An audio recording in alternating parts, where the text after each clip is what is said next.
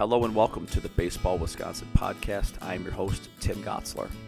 Today's episode takes us into the fifth inning of Game 5, where we sit down with head baseball coach and Division One state champion, Chris Agnew from Milton High School.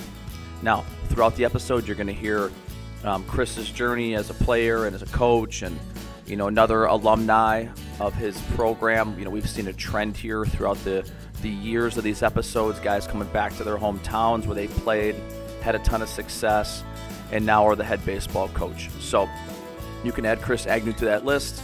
Um, his 2022 Milton team, like I mentioned, um, Division One state champs, and kind of a unique um, state tournament this year with some scheduling changes and everything else. But also, I just love hearing the journey of a season and you know how they came into the postseason, their run through regionals and sectionals, and then they just absolutely took off at state tournaments. And you know, one of my favorite parts of this whole story is his relationship with Harvey Knutson up at Bay Port, and to see them in the state finals this year, um, and everything else. So sit back and listen, uh, you know, and let's dive into Milton baseball for about an hour or so. And without further ado, head baseball coach at Milton High School and 2022 Division One state champ, Chris Agnew. Hey, Coach, how you doing today? Good. Yourself? Beautiful. Hey, thanks for jumping on the show. So, um, just want to kind of get to know you a little bit, your background in baseball. Where are you from? Where did you grow up? Kind of talk us through your playing career first. So yeah, I'm uh, I'm from Milton, uh, born and raised. I actually grew up on a, a dairy farm outside of Milton, so kind of between Milton and Whitewater. Um, graduated from Milton in 1997. Um, was a was a three three sport athlete in high school. Um, football, baseball, basketball, and uh, baseball was always kind of my passion. Um, what I was like to do the most and sp- try to spend as much time as I can um, playing. I never really gave up playing um, just recently. So um, had an opportunity to to play at UW Platteville. Went there more or less to become an agriculture teacher. Um, had a really close relationship with an ag teacher in high school, and um, that's what I wanted to do, and that's what um, I had an uncle that I'm close with, and that's what he did. Um, that ended up not working out. Found out that wasn't necessarily the best fit for me, but uh, you know, Platteville was Platteville was great for me. Went there as a um, a pitcher, just trying to you know get a chance and make the team. I wasn't any kind of a you know standout high school player or anything like that, but uh, made the team as a pitcher and then actually ended up playing uh, center field there too uh, for the four years I was there. So um, was a great experience. Um, met a lot of my closest friends and and people there, and really uh, learned a lot about baseball and really enjoyed my time there. Oh, beautiful! I mean, before I get to your coaching career, I, I I'm trying to picture you as a player, and I, I, I have this feeling that how you played impacts how you coach. And like, give us a give us a scouting report on you as a player. Like you said, you know, as a pitcher coming in, you know, what type of guy were you? Um, if you were on the other team, you probably hated me. Um, that's um, was super competitive as a pitcher. Um, wanted to strike everybody out. Um, that was couldn't couldn't throw the ball where I wanted to. I had major control problems. Um, didn't really figure it out until my sophomore year of college, but um, no, just ultra competitive. Um, and I think I, I tried to pride myself in being a great teammate. I just enjoyed, you know, being around the guys, being being part of a team, you know, going out afterwards and you know getting up early and going to breakfast before games and just you know that's the part that as a coach you're just happy to be able to to keep doing that stuff yeah i think that's maybe the often overlooked thing about guys who play college ball and you know even no matter what level it is it's just the relationships it's the team it's it's the guys it's the mornings it's the nights it's weekends it's bus rides. Um, that's awesome. Well eventually you know you do get into coaching. So like what is your what is your path to to coach? So um became a double major at Platteville. Got into, you know, I thought maybe ag teaching agriculture wasn't going to be the thing, so I was going to get into the the physical education. Um, so I stuck around Platteville for another year and a half, and I got to uh, coach there as a graduate assistant. Um, and I think that was kind of that's where I really knew at some point in my life I wanted to be a head coach. Um, so yeah, I start. I did that. Um, it's an interesting dynamic because you're playing, you're coaching guys that you're close with, you know, you're friends with. Um, so I mean, it was a lot of a lot of lessons learned and and what the what the um, there has to there has to be a distance there between the coach and the friend. Um, but yeah, from there I coached um, I coached at Stoughton High School for a couple years. Um, had a a friend of a friend that kind of led me in that direction and got into my first little taste of high school coaching. Um, then I got married and started a family and uh, was out of coaching for quite some time before I, uh, I contacted Coach Neuenschwander. I was back home living in Milton and um, just the season was coming along in 2013 and I just said, now's the time I kind of need to get back around it and be a part of it. And uh, luckily he took me in and I was uh, assistant for him for for two years on varsity and then as JV coach for two years. And then when he stepped down in 16, I got the, I was lucky enough to get the job. Beautiful. Well, I, am just, I'm picturing you on the mound as kind of that Roger Clemens fiery, fire the broken bat at, at the guys um, type of player. Like I'm just having that image because, and then trying to coach those guys a year later, you know, when you were living with them and going out with them, I feel like I, you and I had a similar experience in that. Anyways, um, moving on to your professional career now. So, you know, ag culture, you know, teaching ag didn't work out for you, got in the private sector. So, what do you do for a living now? What is your full time job, and how does that impact you um, coaching varsity baseball? So, it's funny how everything's connected to baseball. Um, I was actually working on a um, for a beverage uh, distributor at the time, and kind of got sick of that racket, um, selling selling beer and selling Budweiser, um, and called a, a, buddy of mine from Platteville who was in the insurance industry, um, and kind of kind of led me down that path. And I worked for a, an independent commercial insurance agency for five years. Um, it was a great job. I thought I'd stay there forever, and all of a sudden, an opportunity came with an American Family office uh, in my hometown, and uh, took that job nine years ago now. So I've been an agent, uh, you know, agent, baseball coach, and uh, 97 grad is uh, is an interesting combination in your in your hometown. So, um, but it's all it's all working out. No regrets. It's been uh, it's been awesome. So. So how does how does that work as an insurance agent? Like how you know working at a major corporation, you know, for the last nine years. How do how do you translate that onto the field if it's in practice planning or game management or, or anything else? Um, I think it's the the preparation side is important. Um, you know, you, you're you own your own business, right? You you need to you need to be prepared and and organize your time and um, you know a lot like coaching is. You know, you got to look to the future and plan ahead. Um, but most importantly, you got to have good people around you. Um, so I mean, for for me, a lot of irons in the fire, a lot of things going on. I got a I have two incredible um, staff people that work for me here in my office, and Carly and Rebecca. Um, you know, and when when I'm gone, they pick up the slack. And obviously, my my wife Janelle at home is is doing all the other things I can't do when I'm running a business and a baseball program. So, um, yeah, it's it's you know, I, and I think when you correlate the two of them, together relationships and and building relationships is the is the most important thing i mean honestly it's you know your employees your coaches your players your clients you know whatever it is it's you know it's just it's it's that true bond that you have with with people right just trying to um do the best you can and um yeah relationships will take you a long ways well and, and you've mentioned now the importance of having good people around you, those relationships. And, you know, for you as coming through the ranks as a player and a coach and, you know, in the private sector, everything else, you know, you've been influenced by, you know, a variety of people. And this is the old sports talk radio question. Like, give us kind of your Mount Rushmore of coaching influences when you look back and, and look at who those influences are, who are they, what impact did they have on you and your coaching career?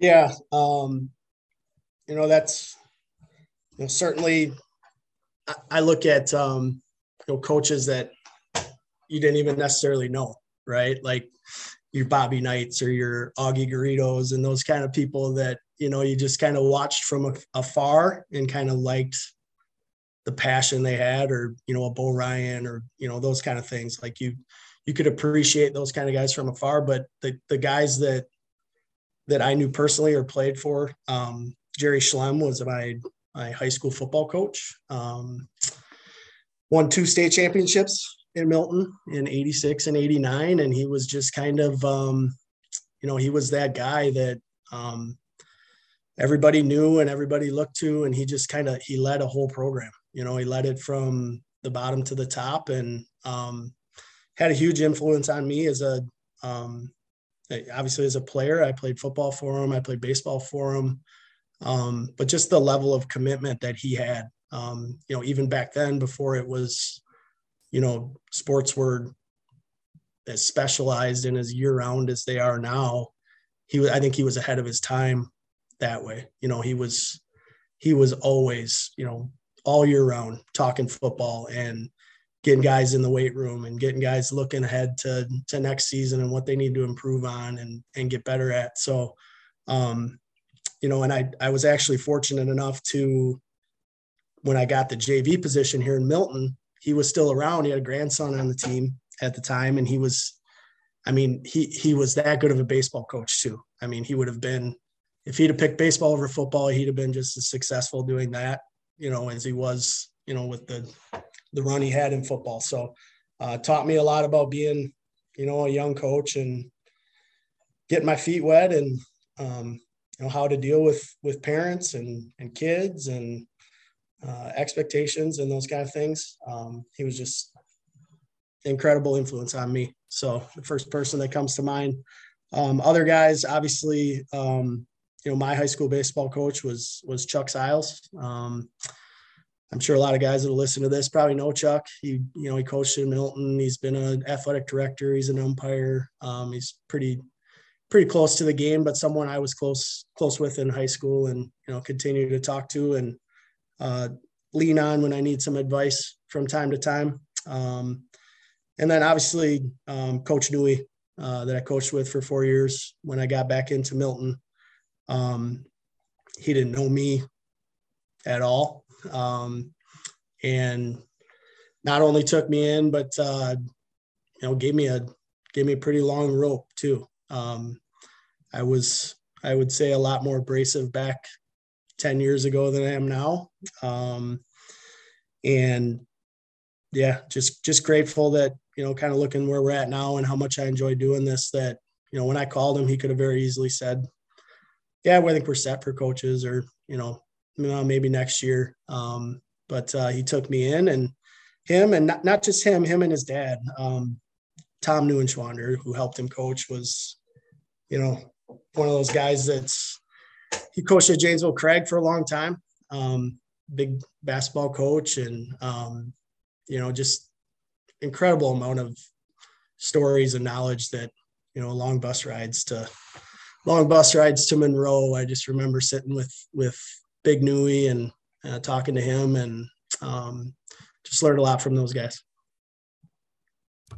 That's incredible. Well, let's kind of dig into to Milton baseball a little bit. You know, give us the flyover view um, how big's the program? You carrying three teams, you know, roughly roster size. Um, you know, give us that flyover view of, of what it looks like. So yeah, we we are a three team program. Um, so we varsity, JV one, JV two. Um, we really try to emphasize to to parents and kids that um, we're trying to win at the varsity level. Um, you know, we yeah, we want to win at all levels, but we're really trying to develop um, players and and see what they can do at the lower levels. Um, so I mean, we do. We have a lot of juniors that will play down on the JV team. Uh, we have a lot of sophomores that will play down on the JV two team. Um, the better freshmen, if they're not on varsity, or on on the JV team.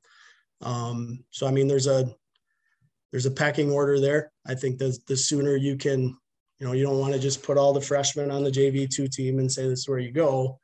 Um, it's kind of showing kids where they stand, you know, in the program throughout. So I don't know that I was that aggressive with that when I started, but I've become more aggressive with, you know, try not to look at how old the kid is, look at where he where he fits in uh, based on talent. Um, so yeah, we've I think our enrollment now is 1250, something like that. Um, but we we have anywhere from 45 to 65 kids come out in a given year. So um, yeah, numbers numbers have been good, and uh, anticipating them to to stay strong here. Well, before I move on any further, I want to kind of dig into the varsity JV1, JV2 model, and you know, I think foot high school football has done an effective job of you know playing those kids on Thursday nights, and then they mm-hmm. suit Fridays or play special teams Fridays, and you know, baseball is not conducive to that because of weather and scheduling and everything else. So yep. I'm intrigued. How do you sell that to the families that hey, junior, it's better for you to play down. Sophomore, better for you to play down. Because um, mm-hmm. I think that's a tough sell in a lot of communities. So, what's what's your guys' approach to that? So, communication number one. Um, I have a lot of heart to hearts with juniors, um, and just basically, you know, we'll post rosters, and depending on numbers, a junior may post on the varsity team, and then immediately the day after cuts, we have me and a couple of my assistants will sit down with each individual player one on one and basically say, hey, this is where we see you fitting in to start the year. Um, you know, if you're if you're all about being on varsity and being a good teammate, and you know that playing time may be limited, um, I'm all about it. You travel and you're on a team, and you know help us get better and be ready for your opportunities. Um, but then you also have the conversation of, hey, I think there's I think there's an opportunity for you to go down and you know get your at bats and develop or you know pitch games for guys that are, aren't going to see a lot of innings up here um, and and give yourself a, a better chance to show what you can do and get on the field as a senior and help us out. So, you know, I think as long as you're honest with kids, they're honest with you back. And I've had kids tell me, no, I don't want to do that. And I don't, I don't make them right. They, they go ahead and they suit up and they they get six or seven at bats and it works out. Um, but I've also had kids that say, I'm ready to go. You know, I got outfielders going down to catch games. I got, you know, I got a first baseman that doesn't pitch that says, Hey, if you need arms, I can pitch. You know, it's just, um, I think that you, you, learn to see what some, that some kids are, are selfless and just want to help out. And, um, yeah, it's a, I get what you're saying. It's definitely touchy. Um, I, I do think one of the things that I try and stress every year at our, we have the parent meeting in the spring is I communicate with the players and I, I do the broad level communication with parents, you know, what they, as far as playing time um, or where you're at on a team, um, I, I don't, I'm not going to let you know. I'm going to tell the kid. Um, I'm going to be honest with the kid. And if something needs to be discussed, then we'll sit down and schedule a time to do in person and, and go through it from there. But um, I think as long as you're honest with kids, the majority of them understand it and they kind of already know. So it's worked for us.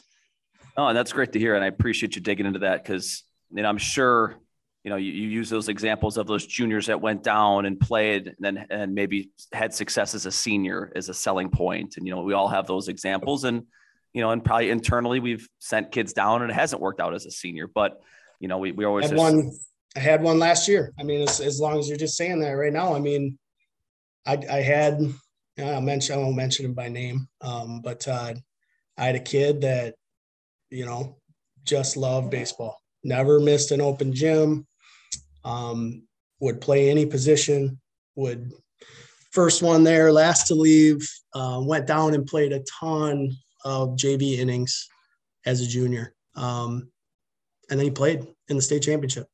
I mean, he was on the field in two of the three state games as a senior. So, I mean, that was your success story of you know why you do it and just keep improving and keep getting better and um, yeah.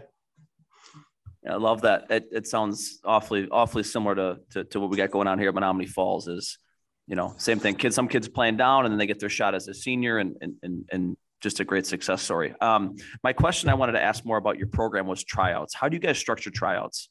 You know, we have our five days of pitchers and catchers. You get to try out Monday. You know, your size program. Do you guys do more of a showcase style, a drill and skill, a little bit of both, um, inner squad? And how many days do you allot for for tryouts and, and team selections? Uh, anywhere from two to three. Um, I think uh, we used to do i think we would go three or four before we made cuts. And now just the schedule seems like it gets a little earlier and earlier each year. Um, and I, i've realized with experience how valuable the practice time is um, with your opening day squad. So um, i think we do two two days a two day tryout. Um, obviously we were you know you're blessed with weather when you get it you can go outside and um, you know see what kids can do when we when we had the opportunity to do that, we had a little bit longer tryouts. We would do more of a, a skills and drills, you know, small group kind of deal, um, you know, by class. So we, you know, junior juniors and seniors together, and sophomores and freshmen together, um, and then would end with kind of some live ABs and scrimmage type stuff. Um, so I mean, yeah, that the year we were able to do that was just it's incredible to see kids outside and on the field and know what they can do and um, you know, I think it happens every year where you get fooled indoors by, man, this kid looks good. And then you get outside and, I mean, he's okay, you know, and then, um, you know, you do the best you can, but it's, it's, what's nice is, you know, you're, you're connected to the youth programs and you're connected to, you know, open gyms and, you know, little youth camps and different things that you do that you start to kind of know some of the players and the kids and what they can do. And um, yeah, it's hard. It's definitely hard. And we're fortunate enough that we don't have to cut a lot. You know, we cut a handful of kids, and I, I would say anywhere from, you know, on the high years, it's maybe six to eight program wide. And there's some years where it's maybe two or three. So, um, yeah, I, I think for the most part, we're able to to keep people and and find a, a good spot for them to play.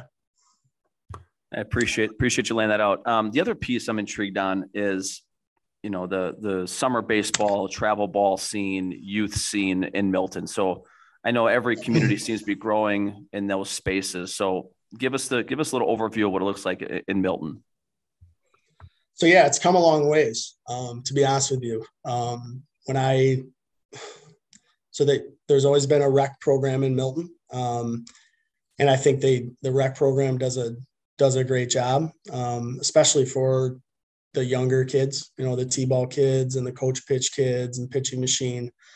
Um, but I think that there was a, you know, a competitive drop off for the kids, you know, the better players that wanted to play more than twice a week and they wanted more practice time and, you know, to play in some tournaments against better competition and, and those kind of things. And, about the time that I got the job, there was a, a group of dads in town that had started the Milton Storm organization. Um, and really, as a program, we're you know we're just kind of last year starting to see some of the benefits and the depth of that. Um, I think our storm program starts at 8U and um, goes through 14U.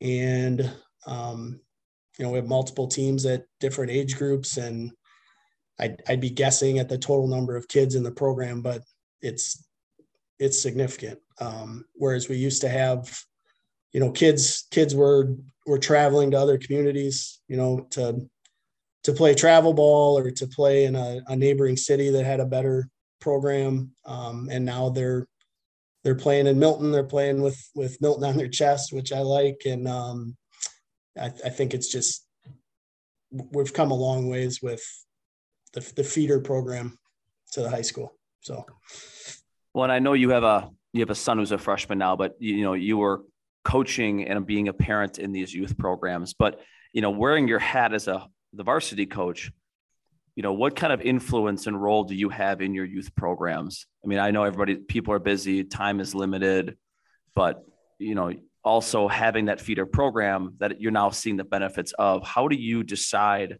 where to dip your toes in those waters?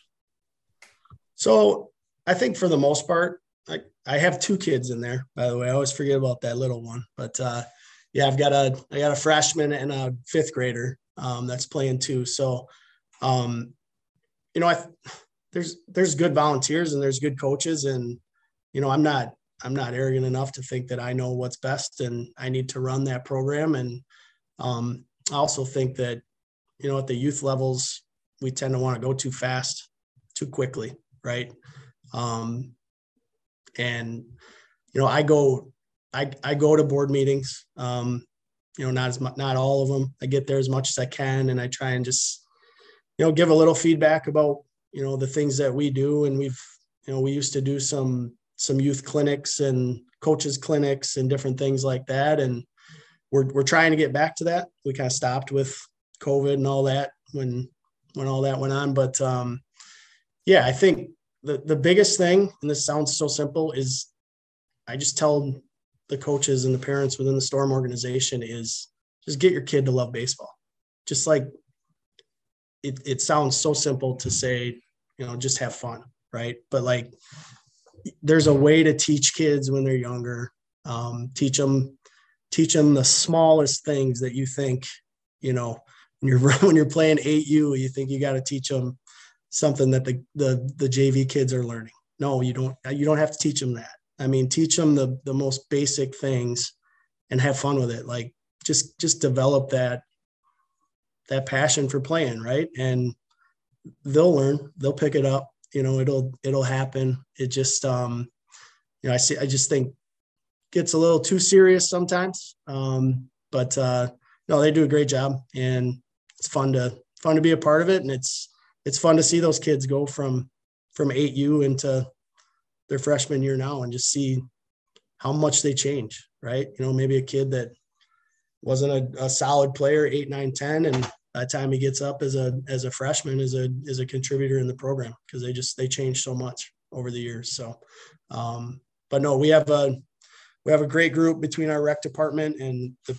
the people that run the the Milton Storm to you know the field management and all the guys that get fields ready for us and um, yeah, it's been big improvement.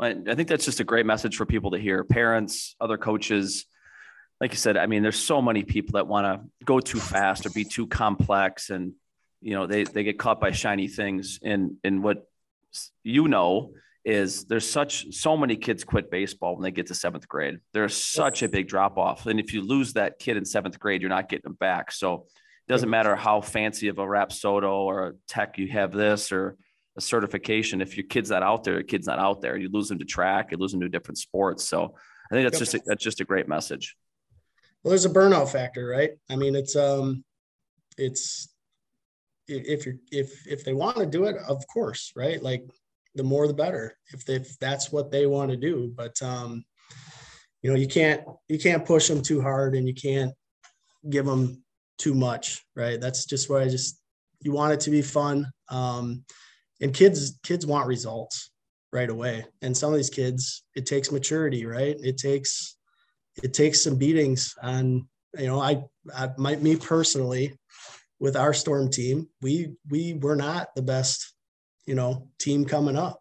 You know we we had some kids that were playing in other organizations you know we had some um you know we we didn't have strong pitching but we were going to these big tournaments you know because that's where we could play. And um, we we lost some games and it was tough but i, I think it's going to benefit those kids in the long run that they had fun with it. They played, they competed, um, toughened them up a little bit, and um, yeah. Well, I think that's a perspective that is, is unique to maybe just to you and, and very few people. Is you you can play the long game, right? You see, you know it wins at the varsity level, like you mentioned before. Winning matters at the varsity. Not that it's irrelevant at other levels, but when you get a chance to play for things that really matter, and go to Appleton and win a state championship. I mean, you know what a championship team looks like. which brings us to our next topic where I really want to, you know, spend a lot of time here is your 2022 season. And, you know, as you think about, you know, that season and hoisting that, that, that gold ball in Appleton, I mean, what, what are the first few things that come to your mind for the championship season? Um,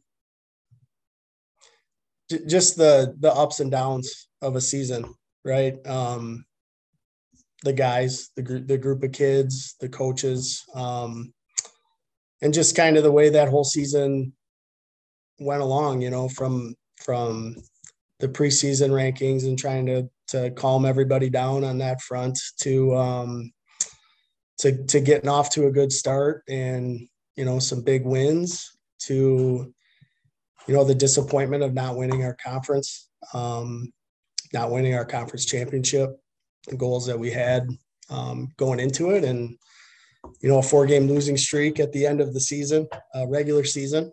But um, then to just they never lost confidence, you know. I and I just um, just a, a testament of of good kids, high character kids, obviously very talented kids um, that just worked hard throughout the year and never never quit and you know found a way to win uh, three really close playoff games throughout the regional and sectional. And then um, honestly, when they got to Appleton, played the best baseball they played all year. Um, and it was it was just fun to see. Um, as a coach, it was I don't want to say they were easy games to coach, but it was kind of it was it was just funny how things kind of went to script where we had planned on you know pitching this kid and getting this many pitches out of him and hoping to bring him back in two days and um, you know, we kind of went into that state tournament with, you know, obviously you're going to try and win the game in front of you, right? You're going to do everything you can to win that game, but we really went into it with a focus of we want to win three games. Then, you know, what what gives us the best chance to win all three of these games and the kids kids executed it to perfection and um, just still have a hard time believing it right? Just looking back on it, and I have people that stop in and talk to me in my office all the time, or people I run into that I haven't seen for a while. And anytime someone brings it up, obviously it's it's just fun to talk about and and look back on it and um, never forget that couple weeks. So, yeah, I mean, as a I don't know outsider looking in, right, and as someone who got a little bit more interest in Milton baseball as we got closer to Appleton, sure. right? Um, again, I, how what do you chalk up to? Right, you said you mentioned you got a four game losing streak going into the playoffs, and then all of a sudden you just start trending and ascending. And I don't remember seeing a, a team have that that level of success at Appleton where your looks like your offense. I mean, I don't want to discredit your pitching staff or your defense by any means, but your offense just exploded. Yep. And so, like, if you think about those couple weeks and the, the ups and the downs, have you been able to pinpoint now that you've had a chance to reflect, like what things happened along the way that were that allowed you guys to just take off?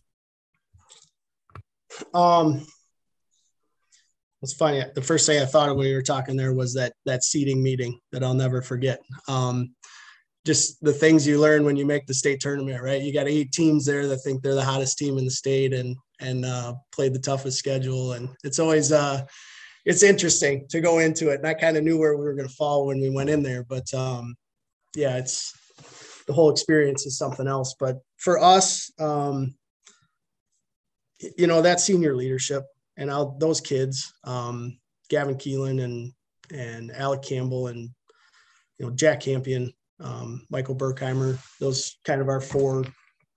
You know, and we had other seniors. We had eight seniors. They were all all played a role, but um, and those guys just never lost confidence. And you know, you talk about I've heard you say it on other podcasts, you know, your best team is the team that the players take over. And you know, when we when we lost to Sun Prairie the last game of the year, uh, three to two at their place, um, and and just a great baseball game, uh, back and forth and high intensity, the the kind of games that you want to play you know, right before you're going into the playoffs to give you a taste of what it's going to be. And we saw their best guys for a couple innings each. We threw our best guys, and you know, we lost, but I'll I'll just never forget being down that that right field line after the game and listening to the leadership from our guys. It wasn't coming from coaches; it was coming from players.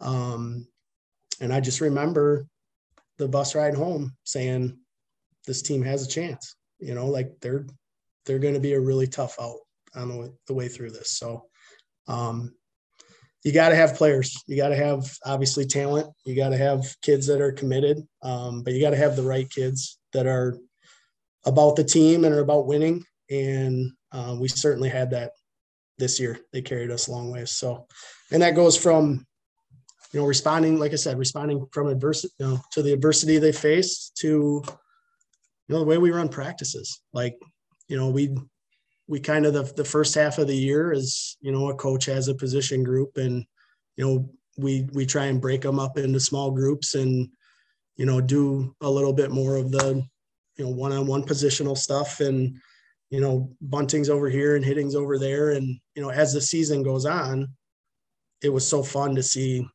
know Keelan kind of took over the the infielders and he was leading everything and you know, we got a, another kid that that took the outfielders and he was leading all of the, you know, the daily drills that they do every day for 15 minutes to start practice. You know, they just they took over and they they run things and it was just um make my job as a coach so much easier when you got players like that. So well, I mean, I was I was laughing with a coach um, uh, talking about the state tournament you know, like I and I'd like to get your take on this, right? You you win your sectional, which is is about as emotional as you can imagine at that time for you. You get, you know, you won a state championship, like to another level of emotions. But you win that sectional, working your whole career for it, and then you have just a laundry list of things to do that need to be done now. And the longer you wait, um, you miss on hotels, you miss on getting BP, and you know all practices, all things that it takes you're still trying to enjoy that moment, that Tuesday, which is you know one of the wildest days in uh, in, in the state. But then you get to you you know we have the seed meeting, right? And I, by the way, I do have a, a message out to Mel about just you know the process and are we are we moving towards a uh, computer seed or in-person seed and and you know what what what way is this going to go in the future anyways but then you get to appleton with your seed and it's a hundred and something degrees, and mm-hmm. you know you're play like, and then you get rain and your game gets moved, and like how do how were you guys able to manage all of the adversity just logistically going to Appleton?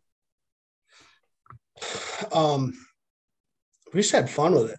I mean, they were. I think that's why they played so well. I mean, they they're just um, you know, there's you got the coach bus and you're you're doing all the the send off and everything to go up there and and we got up there there early and we you know we got a place to to practice and we did the mall thing and we went out for dinner and I think they just I don't know they're just enjoying the moment and being there. They were the first first team from Milton to get to state.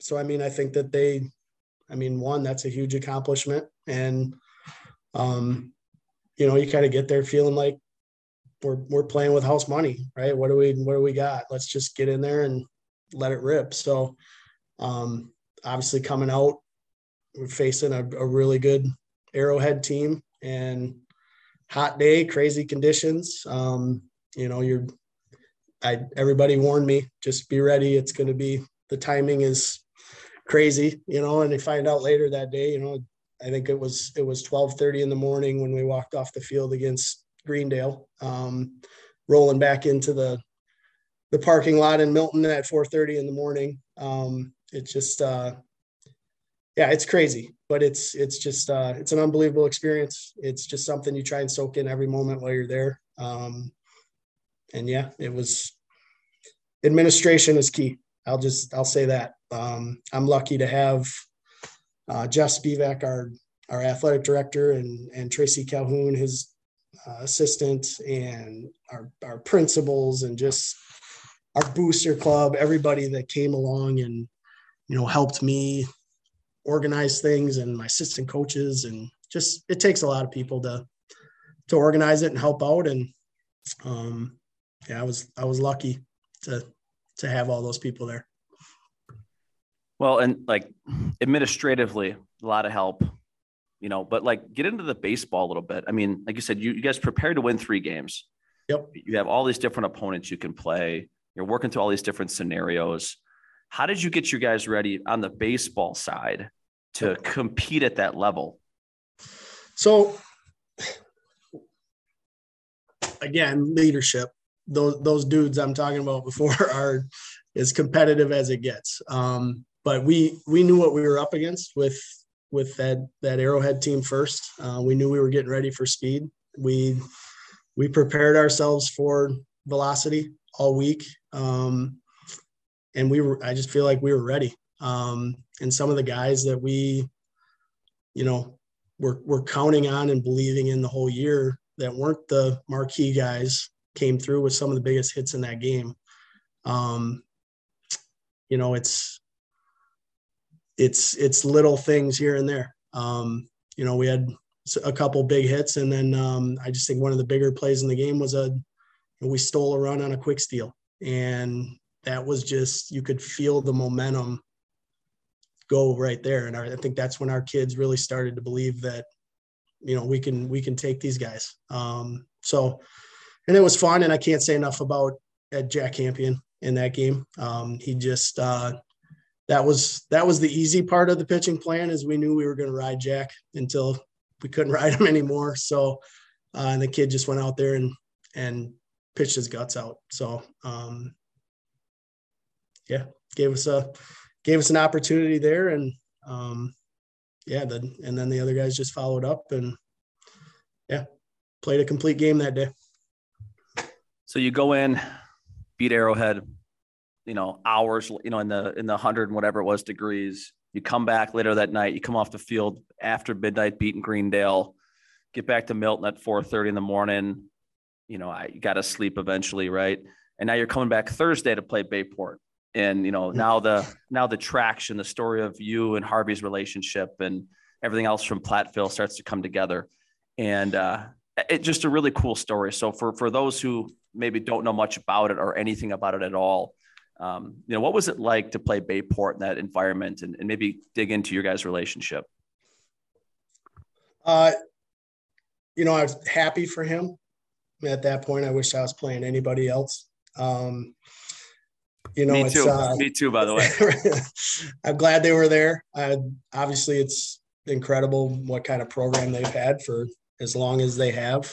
Um, and then for him to take control and, you know, your first three years are COVID and and two runner ups. I know he wants that gold ball, but um, he's pretty incredible what he's doing there. But um, you know, the we met at Platteville and we were teammates for you know I think three or four years, and then we coached together as grad assistants, and more so, really got to become good friends. We played we played some home talent together, but we played fast pitch softball together um, which was just a whole different time in my life, right? In his life too. We were um, he was actually doing both at the time. He had just started coaching at Bay Port, and um, we were playing for this new image fast pitch team, and we were playing tournaments like 12, 13 weekends a summer and 100 games a summer, and um, a lot of hotel rooms, a lot of time in the car, and uh, really got close uh, throughout that point, and um, just close with each other's families and you know kids and um, yeah, just a guy I got a ton of respect for and um, yeah, just have been a, a good friend for a long time. Actually introduced me to my wife. So yeah. Yeah, I mean that, that's that's an awesome story. Thanks for thanks for uh, laying that out there. And I can just imagine you two guys on the road in a hotel room after playing softball all day. You know. There, there are some off-air stories. I can only imagine that only some baseball guys would appreciate. Um, well, I, I before I transition to my next topic, like anything else about that 2022 season that comes to mind, I don't want to leave any stone unturned because it is just so special. And anybody who takes these things for granted is is foolish. This is you know, seven levels of the playoffs. This is Division One baseball, any division, but to win three games at Appleton, you know, even this time period that we're in with, you know, the merging of summer and spring and you know, the, the, the talent level in the States just growing and growing. And to be able to take your team, your hometown team, alumni, insurance agent, kids in the youth program to hoist the gold ball in Appleton, like what else is out there for us? Um, just a lot of, uh, I think looking back on it, appreciation for, you know, it's, it's more special because I'm from here. You know, I've been graduated from here. It's my hometown. I, you know, some of these guys on these teams, I played with their dads and um, I've known them since they were little kids. And, um, and that's not just me. I mean, my, my coaching staff is a lot of them are alumni here and, you know, it's just, it's special. Um, know, just thinking about my staff too, going through from when we started in 17, I think we won eight games my first year and nine games my second year. And, you know, just I was not fun to coach with those first two years. I can guarantee you that. Um, I'm not a I'm not a good loser. Um, take the I take the losses harder than I enjoy the wins. I think most of us do. But uh, that was that was something that was really hard for me to to deal with, and I think I got a lot better at dealing with coaches. But um, you know, just the relationships I've developed with those guys and um, just to to come full circle and and win a state title and you know with the coaching staff intact over those six years and um, just really appreciative of all the time and sacrifice and work that they've put in and uh, we definitely definitely enjoyed it um, that's kind of the the selfish side for me um, the other side is just you, just, you just smile thinking about the kids and how much it meant to them. I mean, this was a goal of theirs since they were fifth, sixth grade. They talk about it all the time. Um, you're just happy for the happy for them, something they've got forever. And um, yeah, and I, I did spend some time in reflection too, because you think about all the other kids that helped you, you know, build that program too. You know, I thought on that bus ride home from Appleton, all you know, the kids I had on the the 2019 team uh, that lost in the we lost in a sectional final to Sussex, a game that we were winning for six innings, and uh, I mean that was just an incredible group of kids that helped turn the program around from a from a nine win team to a to a team that almost went to state. So I mean it's you know without without those kind of guys, you know, believing in me and our staff and you know kind of what we do, it you know it's hard to see you know the momentum that that actually led to a state championship. So um, it's incredible, and it just makes you makes you hungry for for another shot. So um, we want more.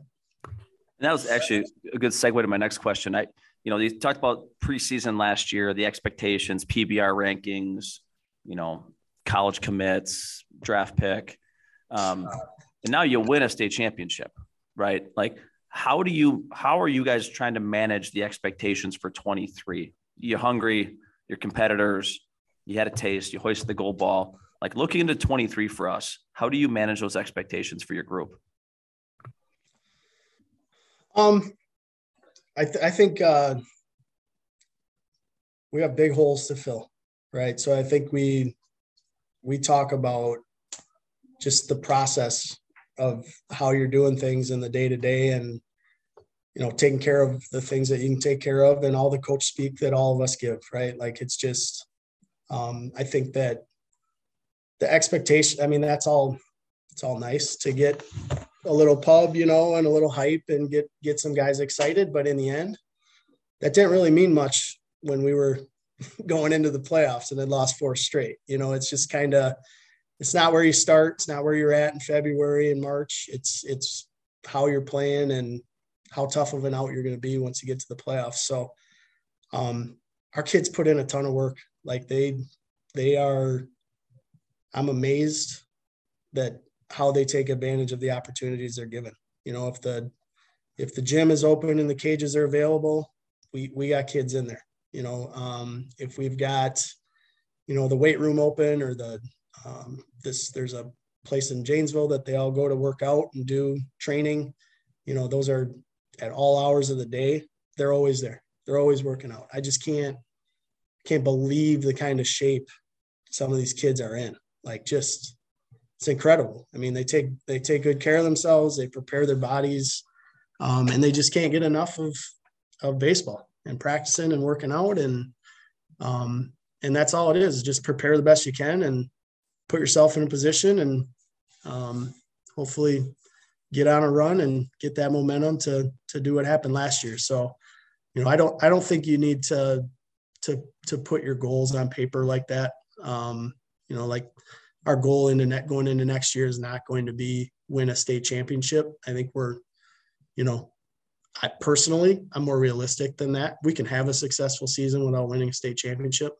Um, but just putting yourself in the best position to to go and be a be a hard out. So well, and you mentioned it, um, you know, between open gyms and this facility and that facility, and you got kids playing academy ball, and you know, things have changed so much since you and I played. You know, you and I, you and I played. It was open gyms once a week. That's pretty much all you had, and now there's so many opportunities for kids.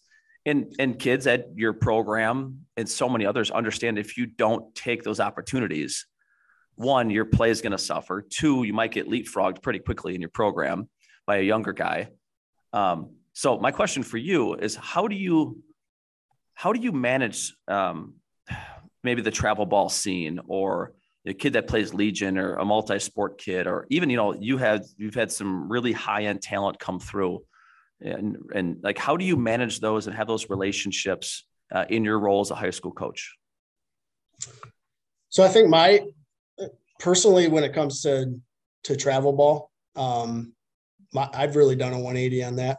Um, I think when I started, I had this uh, vision of Milton baseball in in the summer and what we were going to do. Um, and I think I quickly realized that it's it's not just getting kids to play; it's you know the logistics of it all. You know where where are you going to play? Uh, who's playing?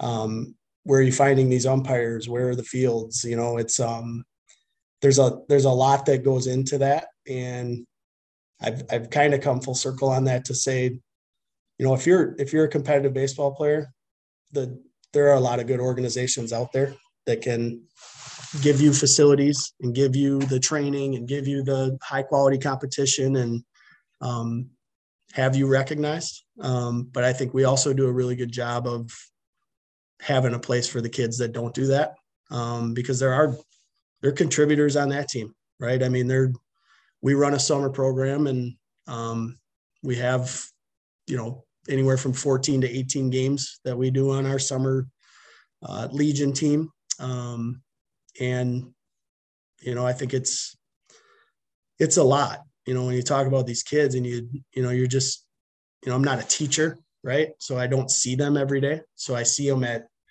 you know, open gyms and we're following up and we're talking and, you know, we just kind of, when I hear their schedules, it's just, it's eye opening to me because, you know, for us, when we were in high school, it was, you know, maybe we had an open gym on Saturday and you hit the weight room Tuesday, Thursday in the morning or something like that. Like these kids are doing multiple workouts per day.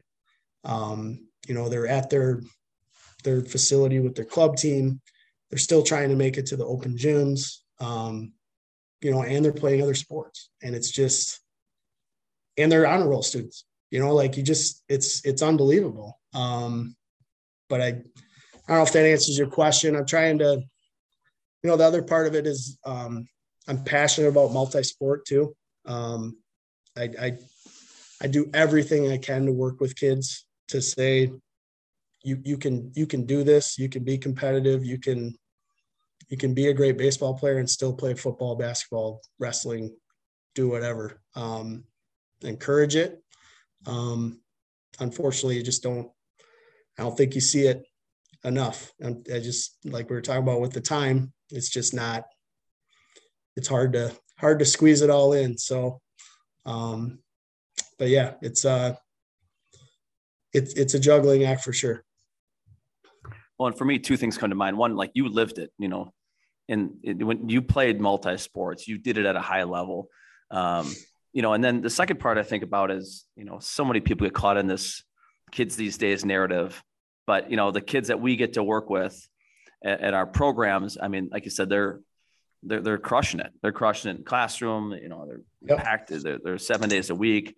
They're trying to manage all this stuff, and it's it's really a, a testament to their scheduling and organization and and their commitment. So um, that's yeah, fantastic. I got, I got no time for the kids these days comment. That's uh anybody that says that to me, I just say, you know what, these kids take on more than we ever did, and they do it a lot better than we ever did. So um, yeah, I think pretty impressive. Well, we've talked a lot about kids, you know, what they're doing this off season, how they're getting better. My question, my last questions for you, and this is where I'm going to kind of, you know, let you have the last word because all of a sudden we're bumping up on an hour. And um, like, what are you working on this off season? Like, how do you get your professional development? Are there areas of the game? Are there clinics? Are there coaches that you follow that you're looking for bits and pieces of? Um, there's there's really nobody specific that I follow. Um, but I'm always watching videos. Um, you know, looking uh online clinics. Uh, yeah, obviously we do the WBCA stuff and a couple other coaching clinics throughout the year, but um, you know, always always just looking for you know practice ideas and um, you know more importantly, I think I learn a ton from my players. Um, you know, they come back from this facility or that facility and you'll just walk by and you know see a kid doing a drill or something and be like oh i've never seen that before. What are you what are you doing? What are you working on? And it's just i think you can you can learn a lot from just being open-minded and asking questions. And uh, i think as a coach and my staff i talked a little bit about it is just like I, i've learned a lot since i started as far as not everybody's doing it the same way right? You don't have to do it my way. You can do it. You can be flexible with what might work for one kid doesn't work for another kid. You know, um, I used to I feel like I used to try and jam kids all into one way of doing things. You know, and I think the best thing now for the amount of time that we have to work with guys, you're trying to pick one or two things and just tweak it. You know, or give them a couple things to to focus on. Because um, by the time we get to a point where we can actually work with them, um, the season's on you, you know, and you're not making too many adjustments throughout the season. So, um, but from a professional standpoint, I got a lot of good coaches. I got a lot of baseball lifers and junkies that that are always, you know, hey, look at this, hey, look at this, and um, yeah, it's good people. So, maybe I got to ask you one more question then. Sorry, yeah. it's uh, what um like now you've been in this for a while. You know, obviously you want to stay championship. You've been doing it for a long time. Like, what advice would you leave for coaches um, to send them down a better path?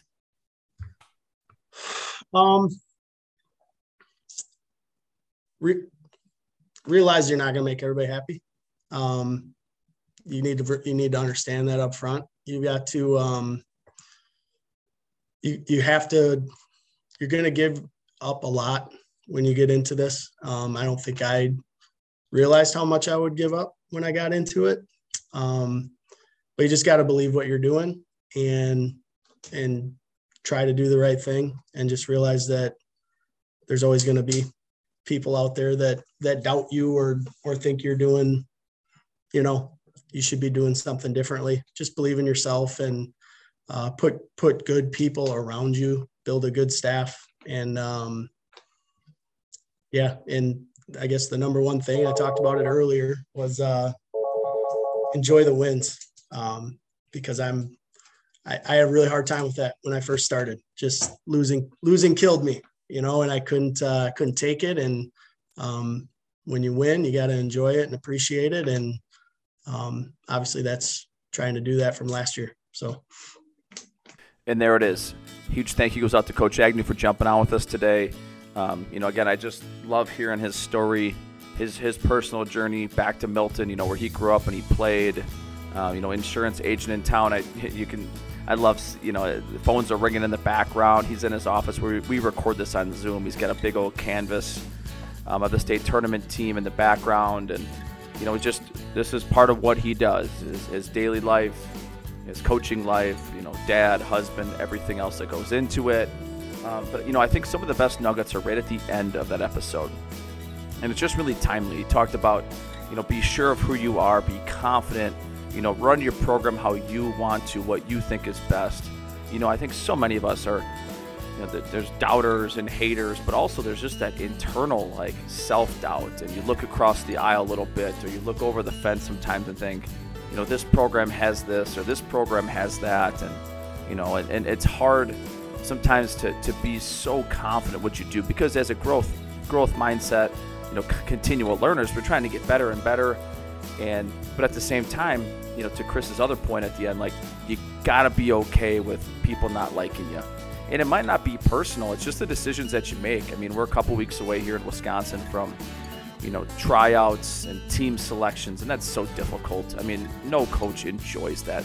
Coaches want to just get their teams and go and i get that but you know you have sons and moms and dads and communities that are affected by these decisions and that's the the weight that we carry as head coaches is you have to make those decisions and they're difficult and there's going to be pushback and it's hard and i just you know I, I appreciate him going down that road towards the end of the episode where you know we all go through that no matter how long you've been coaching and just to be confident what you're doing get the right people around you understand it's going to be hard. There's sacrifices at home.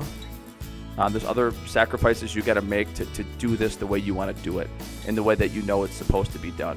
So, anyways, um, congrats again to Milton and Coach Agnew uh, for their state championship, Division One in 2022. Best of luck this season. And the rest of you, I appreciate you tuning in. Feel free to send this on your group text, share it. You know, the more listeners we get, the better just to hear from these, these phenomenal coaches. All right, until next time, have a great rest of your day.